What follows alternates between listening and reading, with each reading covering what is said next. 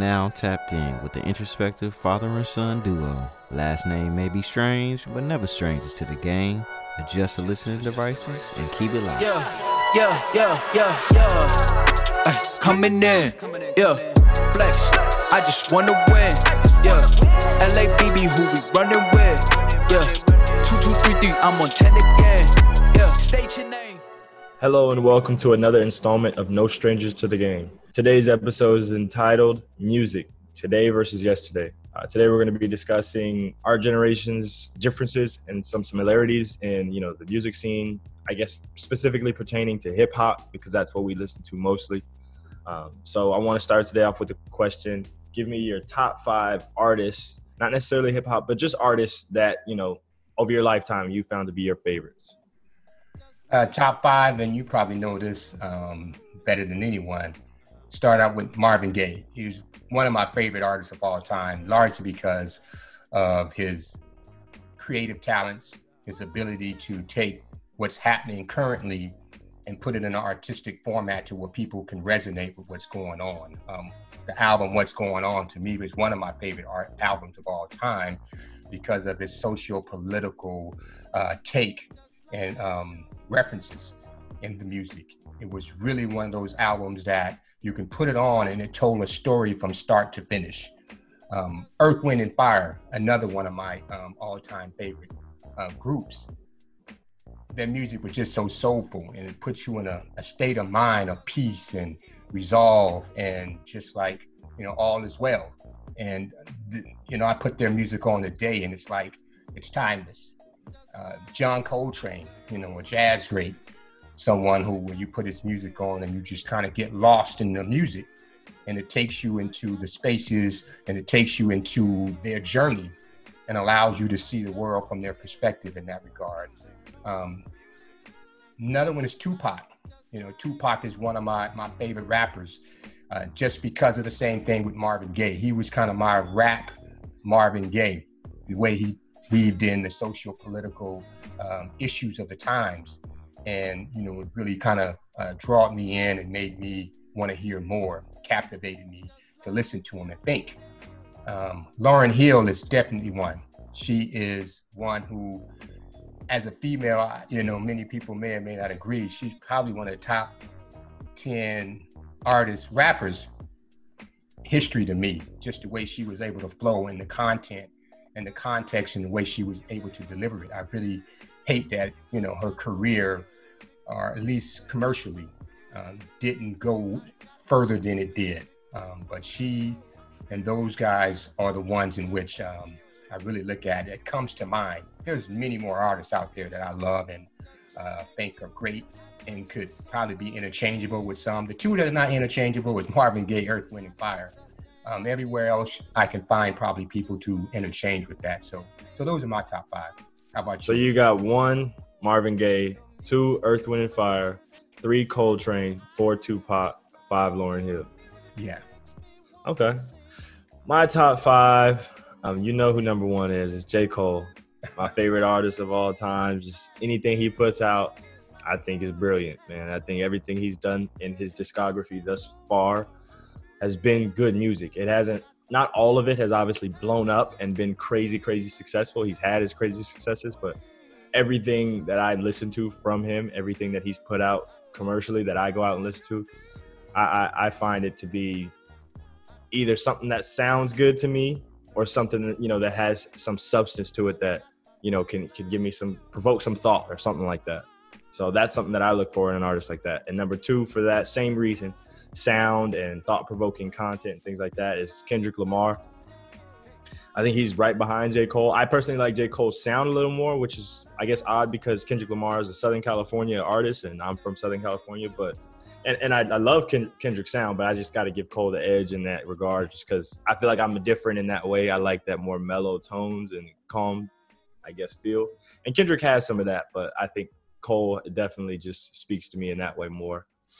Number three, um, I thought about this and I was like, this is somebody I, I listen to all the time, and I don't know why I never really think of him as one of my top five rappers or artists in general because I don't know if I even really consider him that great. But I think it, the sheer amount of times that I listen to him and the, the amount of stuff that he puts out that's successful and I'm gonna have to go with Drake. I just I listen to Drake all the time. I don't listen to Drake because he got some thought provoking content or anything like that. But at the end of the day, his sound is very unique, and it's it's it's it's just I enjoy listening to it. I don't even know how to describe it, and it's like weird to put him in my top five because I'm like I wouldn't say he's one of the greatest rappers to ever live. You know what I mean? I don't, not even close. I don't think he's barely a rapper. He's almost a singer, but I listen to his music so much that I'm like, well, I guess I gotta put him in my top five artists because I, I, clearly like to listen to his music that much. But if you ask me my top five, I guess artists or rappers that in terms of their talent and skill, he's not in there. But just my favorites, I guess, to listen to, uh, I'm gonna have to go with Drake. Outside of those three, I think everybody else kind of gets just interchangeable because I, I, may listen to an album here or there, or you know, a few songs here or there, but there isn't. A, but I'm just, I, am just, I'm just explaining that there's, there's no. I wouldn't say these last two in my top five aren't like they're so solid. You know, somebody could come out with an album tomorrow, and I'd be like, comes, you know what, they're in my mind. top five now. Yeah. So they're not, they're not necessarily stuck. But for the last two in my top five, I would go with an artist that I've been listening to a lot recently. Um, is Rod Wave. He's kind of a new artist, but I really, you know, he, he's kind of come out with the, or he's been a part of the movement of the trap soul movement, which is, you know, basically, I guess, rap music that has some soul to it. They kind of sing. It's a melodic rap, um, and, and they seem to, in my in my opinion, they're talking about a little bit of content that I can find, I guess, acceptable. I, I don't. I'm not from the streets. I don't. I don't never live that lifestyle, but I guess the idea of coming up from where you were, bringing your family with you, taking care of your family, your brothers, and everything like that. That's something that I can I can relate to. Um, and then the last artist, I don't even think I thought of this fifth spot. I don't even I don't even know. I guess one artist that I enjoy from all aspects of artistry in general, not just music, is Childish Gambino. I think I do enjoy his music a lot, and he's got a lot of different styles of music, which I find interesting, and I actually enjoy most of his styles of music. Um, and then also, I think from part of what makes me like him so much is what he does outside of music as well, and from you know you know acting to writing. I love his shows and some of the movies he's been a part of, and so I think as an artist in general, Childish Gambino's up there for me. So. All right, that it took you a while to get through that. This is this generation, y'all can't make decisions. You know, y'all got too many thing, options. but the thing is, too, I I was thinking about when you were giving your top five how different would your top five be when you if I asked you this when you were 21?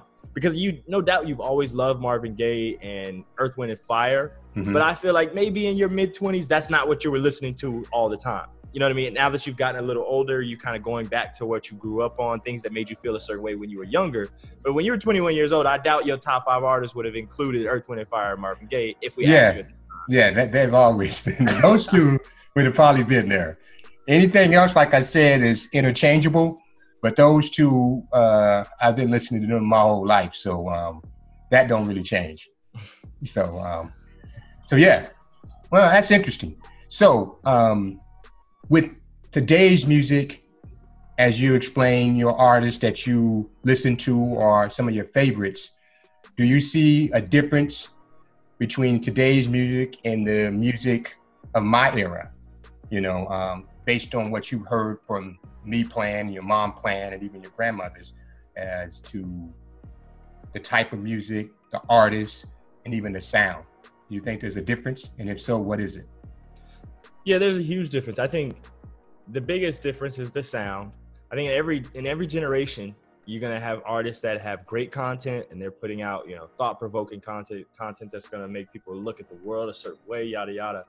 And then there are artists who are just making music that is just gonna sell you know, and it may not be talking about the best type of content, but it's catchy tunes or what have you. That's in every generation. Uh, but yeah, the sound is definitely different. I mean, I guess what drives the the change in sound so much is technology. You know what I mean? Back in the 60s and 70s, there wasn't a whole lot of technology to make certain sounds. You had to do it with drums and you know horns and, and and you know natural instruments that have been around for a long time. And as technology started to come in, we could like I said, synthesize certain sounds and different types of, you know, I mean, you had uh, obviously big era of G Funk, and that had its own sound that was not natural at all. it's completely synthesized. So that's the biggest difference I would say is the sound. I think in every generation, like I said, the content you get it, you get the spectrum in every generation. Now, one thing that does change, and this is something I know you probably want to get into, is what's being pushed and what is being, I guess, sold more commercially by the you know the powers that be within the music industry. But I think that's the biggest difference is the sound, and what drives that is technology. All right. Yeah, I, think the sound definitely, um, partially because of how the music is made. You know, earlier on, at least in my era, before I'd say the mid to, I would say before the 80s for the most part, the music was more horns, instruments, drums. There were bands, there were live bands. Where after a certain point, I would say sometime in the 80s, more synthesized drum machines, and the music was recorded and produced and generated from a more machine based rather than authentic bands, if that makes sense.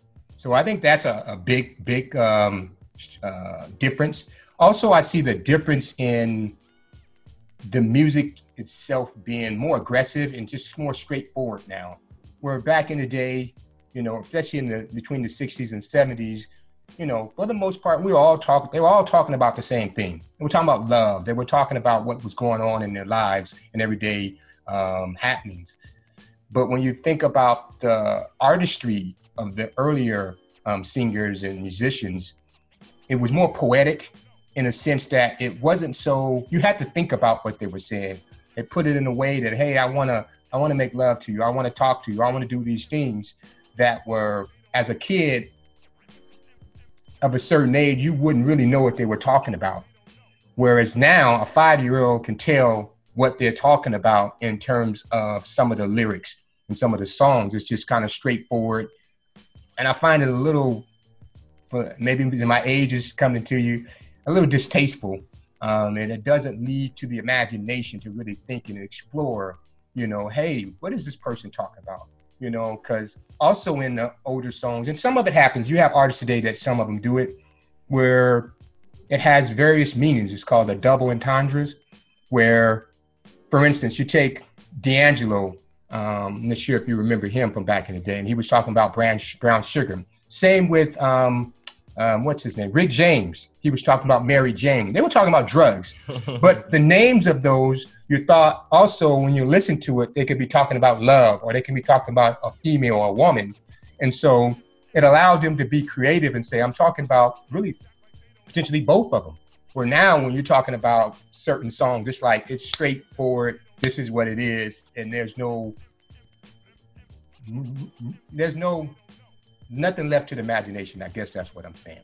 And again, that's not all artists, but for the most part, what's pushed and what we see commercially is um, that type of music, as well as the violence and um, you know those things. So.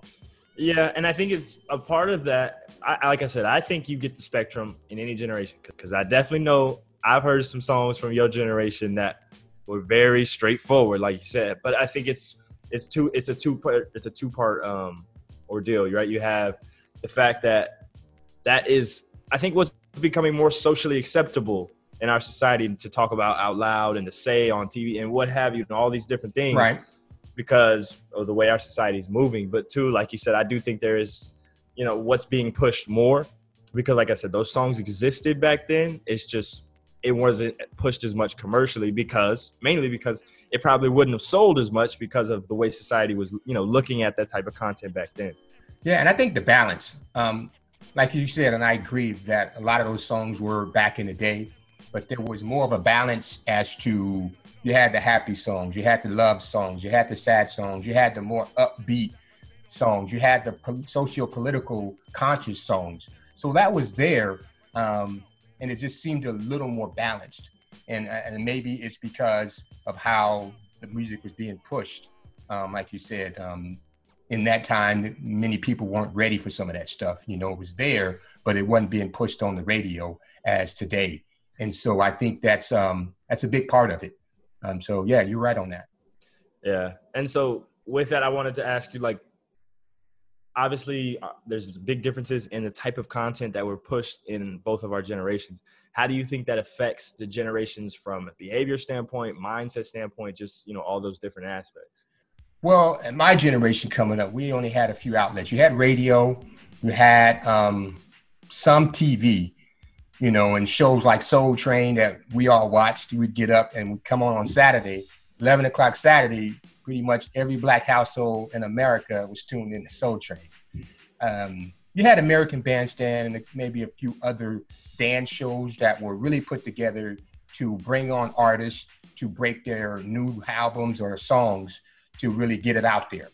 And so outside of that, other than going to the record stores, there wasn't a, many other mediums that I can think of that will get your music out. Whereas today you have various platforms in which, you know, Spotify, Tidal, you know, you name it. You got a list of platforms in which the music is able to be uh, distributed to people, and people have various ways to get it through their phones, through their TV, um, satellite radio, so on and so forth.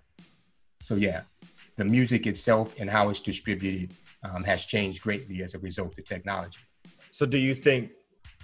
And I guess what the question I was trying to get at is a lot of times you hear music that reflects what some of the issues going on with the you know in that time and in that era. Do you think that's art imitating life, or sometimes does does life imitate art? Yeah, I think it's both. I think and here I'm gonna go into a um, what do you call it esoteric mode. I think I believe that sometimes we project things that may not be here, but because we talk about it, because we put it, I think we put things out there that may come to life. But I also believe that there are things that are there already that we may discuss, that we may um, focus on to, you know, heighten the awareness of it and so I think it's a bit of both. Um, in which some things that we project and we put it out there, and then there's other things that we are already experiencing that we just uh, enhance the awareness of it. So, um, answer your question, both. Because I'm thinking about my in my era, my generation right now, the the opioid crisis and all of the prescription drugs, and how popularized it is by the music of today. And I wonder, is that just okay? This is what kids are doing, and, and this is what I guess young adults are doing so the music industry is going to reflect that, and people are going to talk about it and glorify it. Or, and I guess it's obviously you know enhanced by the fact that there's a lot of music about it, and so it makes kids want to do it more. But is that a more of a driving factor than the fact that it's just prevalent right now, or is it like no, this music is really you know playing a big role in you know the the popularity of these prescription drugs and opioids and stuff like that? I think the music plays a, a, a, a big role. I think media in general, media really started, as I understand it, really to sell products. So radio shows and radio and TV shows were developed to sell products. But they say in between selling these products, we need to capture people's attention to make them want to come watch it. So that's how they developed the radio shows, the TV shows, and they call it programming. Yeah. And the programming, um, as you can see, probably and it started earlier than this, but when I first really recognized how we're being programmed, it's probably 90s, 92, it's particularly with rap music and what we call gangster rap. You know, after the Chronic album, there was so-called gangster rap albums before that, but after the Chronic album hit in 92 with Dre and Snoop, seemed like everything after that for a long time was really centered around that genre, you know, gangster rap. And so um, why it shifted that way, I have my thoughts on it and don't want to take the time to go into that right now. That's a whole nother show. But I think they saw one, it, it sells. But two, I thought I thought that when looking at and hearing the public public enemies, KRS ones, and the more politically conscious music that was coming out in the mid to late 80s, you know, when they looked up and say, man, the world is listening to this, the globe is listening to hip hop music, to rap, what happens if this message gets out across the globe? And so I think seeing that and being aware of it, I think some of the powers to be in the industry or beyond begin to say, you know what, we need to shift that narrative because this can become a problem. Yeah. Um, and you know how aggressive Public Enemy was, and you know what KRS One was talking about. So those type of things, I think it was a de- definite um, shift and intentional to take the minds away from some of the thoughts that were being presented and ideas presented from some of those songs to the youth because youth are always the one who initiates the revolution, the changes. And so if you're feeding this information and a wage, raising their consciousness and awareness, you know, what are we going to have in the next 10, 5, 10 years? So yeah. for me, I think it was an intentional shift. Okay. And so with the music of today, do you still believe there's a big part of like a big part of the music we're getting today the powers that be have a hand in it. Because you know i look at it now and i say we have so many options for music right? We don't necessarily need to go to the radio. Nobody listens to the radio in the car by the way. We all plug in our you know our phones and play music now. Nobody right. listens to the radio. So you know obviously we do get our music through it whether it be tv shows or just you know the the different the things we see on social media and stuff. But everybody has so many options as you said. It does it do they still play a big hand in you know, I guess programming us to, you know, what music we we listen to? I think they do. Um, maybe don't have the the leverage or control they once had, but it's still there. Every artist, for the most part, is still trying to get a big deal, even though the deals and the the, the fine economics of it has changed. Um, you know, someone comes offer you a big contract to do music, and you're probably going to go with that. And guess what happens? If you're not putting the music out that they want you to put out, then either the music's not going to be put out or you're going to be put on the shelf. And yeah. so it's still control, but I think the artist, on the other hand, has a lot more leverage and control as to what they put out and how they put it out. So, um, so yeah, I think it's still there, but not to the degree it was, you know, in earlier times. Yeah, because I mean, I can think of a lot of artists that you see them and like they're trying to put them on every TV show and they're trying to you know uh, win awards and they're performing at the award show. And it's like you can tell their music is being pushed heavily but it's like I feel like my generation type of generation we're like we ain't like that. You know we don't like that and we denied it. And I've seen a lot of those artists come and go even though they had you know the, the big push. And then I've seen artists that just be grassroots campaign just like you said making music in you know in a small studio and uploading it to SoundCloud and they blow up because my generation seems to be able to be like, no, we we deny what we don't want. We're not gonna be, you know, forced into anything, and what we do like, we're gonna support it, and, and that seems to be a big movement right now. And so, uh, I, I, I mean, don't get me wrong. Like I said, no doubt, because I think of someone like Drake, and I'm like, Drake is somehow sometimes programmed because his music just is just everywhere, and I think he's good. I like listening to him, but would I listen to him as much as if if this dude wasn't everywhere. If he wasn't pushed out as much as he is, probably not, you know? Right. Yeah. I mean, you guys are, I would say, the instant gratification microwave generation because when you guys came along, everything was really at your disposal. You didn't have to wait for a certain time for cartoons to come on. When we grew up, it was early in the morning, around four or five in the afternoon, and that was it. Yeah. You know, you had the microwave, you didn't have to wait, put your food on the stove and wait for it to cook. You put it in the microwave, a couple of minutes, it's done. You know, now you can go to your phone and say, hey, I want to listen to this song. You can pump right to it. We would put a record on, or if we had the cassettes, we would have to rewind it. and so we would have to either play through it or rewind it or fast forward to get to the song that we like. And so just having that instant access to things, I think has made you guys, on one hand, impatient um, which is not a good thing. But on the other end, it's a good thing that hey, I have access and I can determine how I want to do things now, and I don't necessarily have to wait.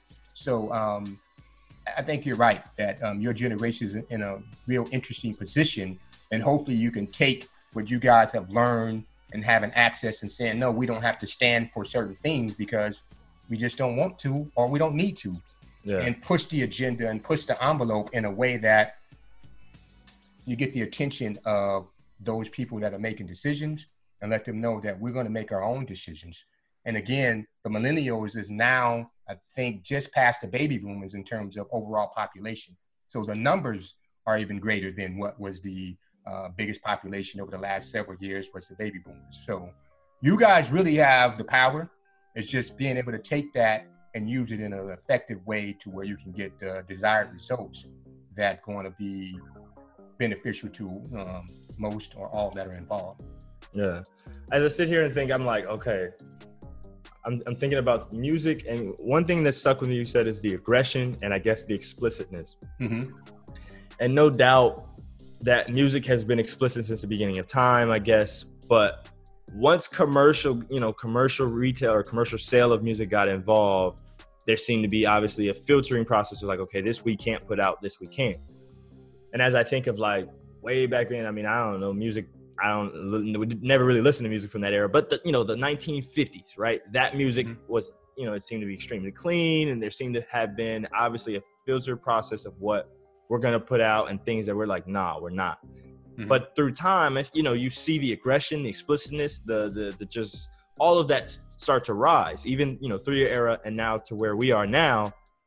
Do you agree with that? That it's just, I mean, I, I, I see it. It's just obviously the aggression, the explicitness that's able to be put out is greater. Do you agree with that? And do you, and if so, why? Why do you think that they allow that, or it's I, become I more think popular? it's greater, at least access to it, and largely because the the values in the country and globally have shifted to become more either liberal or just more uh, open to new ideas and hey you know you do your thing. Yeah. So uh, i think it's a combination of both. I think because it's more acceptable you have more of it. Whereas it did exist in prior years but because it wasn't something that was going to get mass uh, the masses of people would get access to it you know, artists who were trying to make it and trying to build a following, they wouldn't do so much of it. They may have a song or two or lyrics that were in that vein, but it wasn't something that they knew was going to be pushed commercially. So I think um, to answer your question, it's more in today's music because it's more acceptable. Okay, I want to go full circle back to your top five. So it was Marvin Gaye, Earth, Wind, and Fire, John Coltrane, Tupac, and Lauryn Hill. Mm-hmm. When I think of those first two, I mean, those first two are the only two that aren't in the era of your young adulthood, right? Mm-hmm. Tupac, mm-hmm. Well, Coltrane too, but Tupac and Lauryn Hill are definitely in the era of your young adulthood. And Earth, Wind, and Fire, Marvin Gaye, and Coltrane seem to be a big part of your childhood. Well, Coltrane, I didn't listen to a lot of jazz growing up. I kind of got into jazz more in college. And so it was probably my early 20s when I got really tuned in to Coltrane and he became someone that I really enjoyed listening to, especially oh. studying or just just hanging out at the house. You know, it was something I'd like to turn on just to put me in a whole other state of mind and a different mood. So yeah. Okay, but I bring that up to say, okay, well, I guess it's just Earth, Wind, and Fire, Marvin Gaye, but those two are from your childhood. They, they weren't making music when you're into your young adulthood. I mean, maybe I don't know, Earth, Earth, Wind, and Fire, I don't know, but obviously Marvin wasn't. Yeah, Marvin was killed in I think 81, 82. Yeah. Somewhere so you were only so, so he had a couple of 12. Hits. Yeah, he had a couple of hits up to my teens, and then after that, you know, he wasn't around. Earth, Wind, and Fire put some later stuff out. Um, I didn't really get mostly into that. Yeah. Um, it's just the sound had kind of changed, so I was kind of stuck in that vein of where I knew them. You know, whether it be just the nostalgia, just the memories of the times yeah. which I was listening to it, the people that are around, the family, and those type of things. And that's what I was trying to get to is your top two artists seem to be from your childhood. Mm-hmm. And you talk about how, you know, how important your childhood was to you and how much you associate that with good times is part of the reason you love that music so much, the, the association to the good time. I think part of, part of it is the association, but I think part the other part is that it was good music. I mean, you can put Marvin, What's Going On album now, and play it today, and it would be like it would fit right in. You know, the topics that he was talking about. I mean, the same with um, Earth, Wind, and Fire. To me, the music was so relevant and it was timeless, in which you could play it in any era and people would be like, "Oh, I'm feeling this." You know, so I think it's a combination of both. But I think largely it was just good music that they were um, producing at the time. Mm. And the reason I think about that is because for me, I definitely have artists that I think are like that, right? I associate them with good times as a child and I enjoyed the sound of them. I think you and mom, a lot of times, a few of the artists that I can think of are like KRS One, India.Arie, and Jill Scott, and, and, even some of Lauryn Hill. I just associate them with good car rides or, you know, chilling at the house with the family and everything like that. And so I didn't put them in my top five, but I would say they're, they're those artists for me that I, I put on that list because of I think association. And so Right. I was just wondering how much of that was had had to do with your top five because obviously now that you're older, you go back to that and, and play them still now. Yeah. You know what I mean? I'm not sure, and I don't know how you, but in your 20s when you was chilling with your boys in the dorm or your all apartment, I don't think you was putting on Earth, Wind, and Fire John Coltrane. I don't think that's the music you played. I guess with in that time with your group of friends. Do you know what I'm saying? I played. It was more of a band. I played more hip hop, more rap. But Yeah. I did play Earth, Wind, and Fire. I remember one time, uh, me and Kevin, we were driving back from LA, coming to the desert, and we threw on Earth, Wind, and Fire, man, and it just took me back to that childhood. And I mean, we was talking, and we both looked at each other and said, "Damn, man, this is like, you know." I, I, I I almost forgot how good this music was Uh, and so we we both kind of reminisced on the days of growing up and listening to that. So um, so it was a combination. I didn't listen to it as much as I do now, and partly because having kids and some of the music that became a little more explicit, you know, I didn't want to expose you guys to that at such an early age. So you know that took me back to listening to some of those songs and some of those artists that um, the lyrics and the content weren't so explicit or um, you know vulgar. yeah. And I just wonder, like, I feel like as I get older, I'll probably same thing. I'll probably play Jill Scott, Indy Irie, Lauryn Hill, those type of artists, just because one, like I said, association with good times when I was a kid, and it's just something that's gonna kind of, I guess, make me happy in my older age. Uh, uh, but two, like you said, I mean, who knows where music will be at that time? I don't know, but I imagine that's that's kind of the same feeling I have. Is I don't want to put on Kendrick Lamar as much as I like Kendrick Lamar and J. Cole and those guys. I don't think it's necessarily appropriate for you know young children. So that's that's an interesting point to me because it just it, it always speaks to how music changes but stays the same if that makes Mhm. sense and and we talk about the the recycling of ideas because it's funny because you know obviously when technology got to the point where people were making music without any type of live instruments at all and now i think there's a big you know revitalizing of the idea of hey we're going to use real trumpets or real guitar Right. or you know what I'm saying to, to use real instruments and real elements to, to make music again and so that's that's interesting in terms of the recycling so Yeah, and I think um, to, to to piggyback off that, and this is a whole nother topic I don't want to go into at least today, but the frequency of the sounds. You know, you have the high frequency sounds and the low frequency sounds that really creates a vibe and gives you feel, puts you in a mood, uh, provides you, uh, puts you in a, gives you a certain energy in which you kind of function. So if you get up in the morning and you're listening to classical music, it'll put you in a certain mood, certain state of mind. If you listen to hard rock or heavy metal, that's going to put you in a certain mind state, as well as other forms of music. So um, that's another topic, but that's something I just wanted to mention. That music itself really helps shape your mindset and puts you in certain moods to, you know, start your day or end your day. And so, um, you know, those are some interesting thoughts too.